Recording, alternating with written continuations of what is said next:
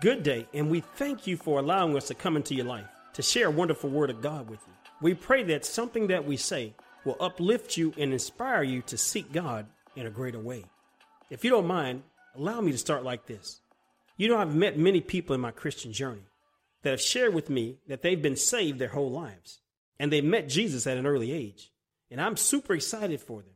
And I share with them that I, as well as many others, cannot proclaim that. Truth be told, I, as many others, were sinners for a long time in our lives, living outside the ark of safety. And because many lived in a sinful world, we've made some bad decisions, tons of mistakes, which has caused us to have some misery and some test, all because of our chosen way of living. Many of us were on a fast train on a short track to hell. Don't pass go, don't collect $200, just go straight to hell.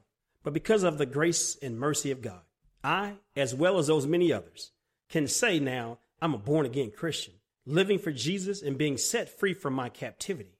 Yes, you heard me. I said set free from my sinful captivity because that's what sin is. It is being held into something, by something, for something, by someone that's stronger than you are. And that someone is the enemy. The something is your sin as well as your prison, which is and can be an addiction, an addiction that captures and imprisons your mind, body, and spirit. Sin is a prison for all three of them, and the warden is Satan. But the one thing about Satan's prison and your sentence, it doesn't have to be a life sentence. Just because you are born into sin doesn't mean we have to remain in sin. Because can I tell you, we've been paroled, pardoned, and bailed out by the blood of Jesus. In essence, we've been set free from sin, captivity, and the snares of the enemy by the blood of Jesus. So today I want to talk to you from the thought of set free in order to influence and impact others. Our main scripture comes from John 8, 31 through 36, and it reads as follows. To the Jews who had believed in him, Jesus said, If you hold on to my teaching, you are my disciples. Then you will know the truth, and the truth will set you free. They answered him, We are Abraham's descendants and have never been slaves of anyone. How can you say that we shall be set free. Very truly, I tell you, everyone who sins is a slave to sin. Now, a slave has no permanent place in the family, but a son belongs to it forever. So if the son sets you free, you will be free indeed. Let the Lord have a blessing to the reading of his word. Set free in order to influence and impact the lives of others. I have four points, and I'll get out of your way. Point one is set free from captivity. Do you know there are many people walking around today being held in captivity, bound by strongholds, generational curses, sinful acts, guilt, addiction, self doubt, unworthiness, and self condemnation, and are in desperate need of being set free? It's a fact that we all have been there. Some are still there, and many may be going back there. And it's unfortunate that many people find themselves enslaved, held captive, and in bondage to these things. And sadly, some knowing and others unknowingly, some by choice and others not by choice, some delighting in them, others being tormented by them. Whichever the case, people all over the world are being enslaved, held in captivity by a slick and evil enemy, and are standing in the need of being set free and don't even know it. I can attest, before I was set free, I was unaware or didn't even know that I needed to be set free. And can I say there are so many people in that same situation, not knowing that they're in a need of being set free. So I say to my friends who are listening to this, therefore, friends, I want you to know that through Jesus, the forgiveness of sin is proclaimed to you. Through him, everyone who believes is set free from every sin. That's Acts 13, 38 through 39. Please allow me to say this to you. Do you know there's a level of peace and freedom when you are set free from captivity and Satan's prison, which is our sin of hell here on earth. But please let me remind you our sinful beginnings aren't a life sentence. The enemy would like you to believe that. But I'm here to tell you, he's a liar and the truth isn't in him. We all can be bonded out, paroled, our sentences commuted, pardoned, and set free. Scripture says this But now that you have been set free from sin and have become slaves of God, the benefit you reap leads to holiness, and the result is eternal life. That's Romans 6:22. Galatians 5:1 says, "It is for freedom that Christ has set us free. Stand firm then, and don't let yourselves be burdened again by a yoke of slavery. So we've read Galatians 5 and 1, Romans 6 and 22, and Acts 13, 38, and 39. And I ask you, what do all these scriptures have in common? They all talk about being set free. So, in order to be set free, you had to be held in captivity, enslaved, jailed, or bound by something or someone. And you know who the someone is, and the something that holds many, that's sin. And can I please put this misnomer to rest? There's no man or woman who is immune to the things the enemy uses to bind one in his net of sin. So whether you're an apostle, a prophet, a prophetess, evangelist, pastor, teacher, anointed, appointed, called, favored, blessed, progressed, set aside, or whatever you want to say, no one is immune to the schemes, the tricks, the traps, and the nets of sin the enemy places in our path. And if you don't mind, let me go a little deeper. Some are only one call away from being right back where God has set you free from. That's real talk, truth to power.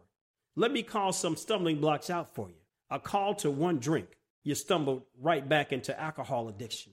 A call to one sexual encounter, you stumbled right back into sexual addiction. One call for a hit of crack cocaine or heroin, you stumbled right back into drug addiction. One call from what used to entangle, enslave, or hold you captive if you're real with yourself. Some are still there and teetering on the verge of possibly going back, right back to Satan's prison. But can I say, by the grace of God, you've been set free from it. But please understand and know you've been set free from it, but it all has not necessarily been removed from you. That stumbling block, the taste in your mouth, the feeling in your body, and the memories in your mind, the thorn in your side, that thorn that Paul spoke about. To keep me from becoming conceited because of this surpassingly great revelations, there was given me a thorn in my flesh, a messenger of Satan to torment me. Three times I pleaded with the Lord to take it away from me. But he said to me, My grace is sufficient for you, for my power is made perfect in your weakness. 2 Corinthians 12 and 7. That's Paul speaking. Paul, the mighty, called, anointed, and empowered man of God, speaking of his stumbling block, something that could take him back into slavery, captivity, or bondage, a thorn in his flesh, a messenger of Satan to torment him.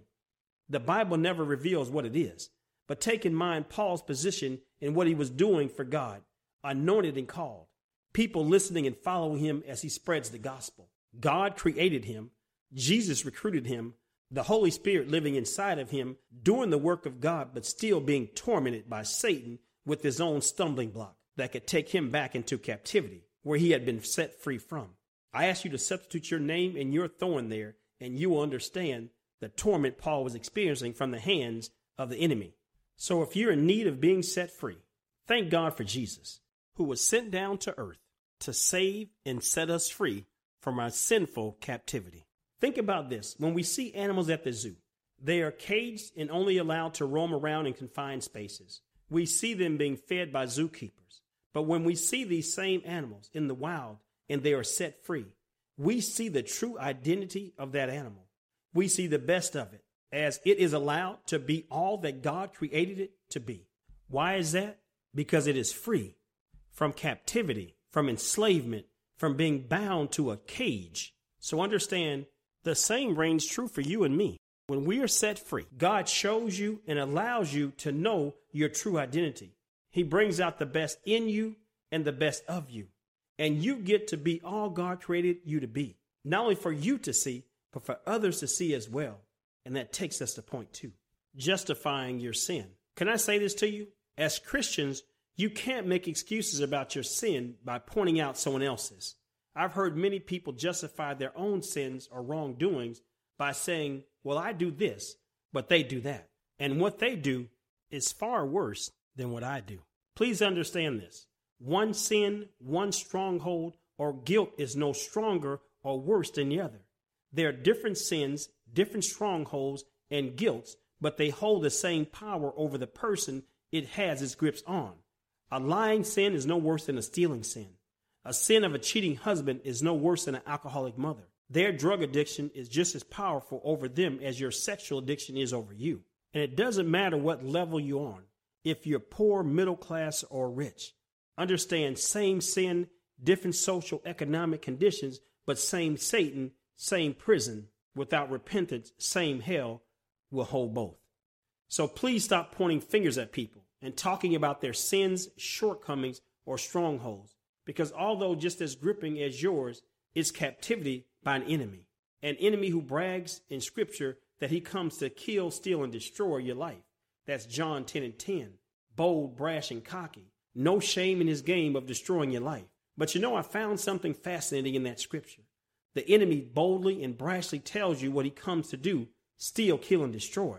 But if you read the scripture tied in the same verse, Jesus says, But I come to give you life and give it to you more abundantly.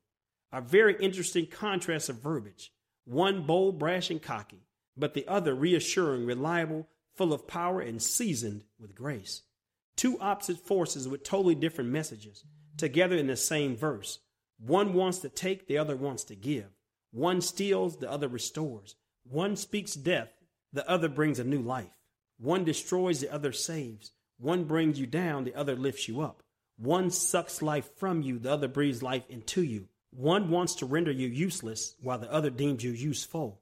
One full of lies, the other draped in truth. One wants to hold you captive, while the other has the power to set you free.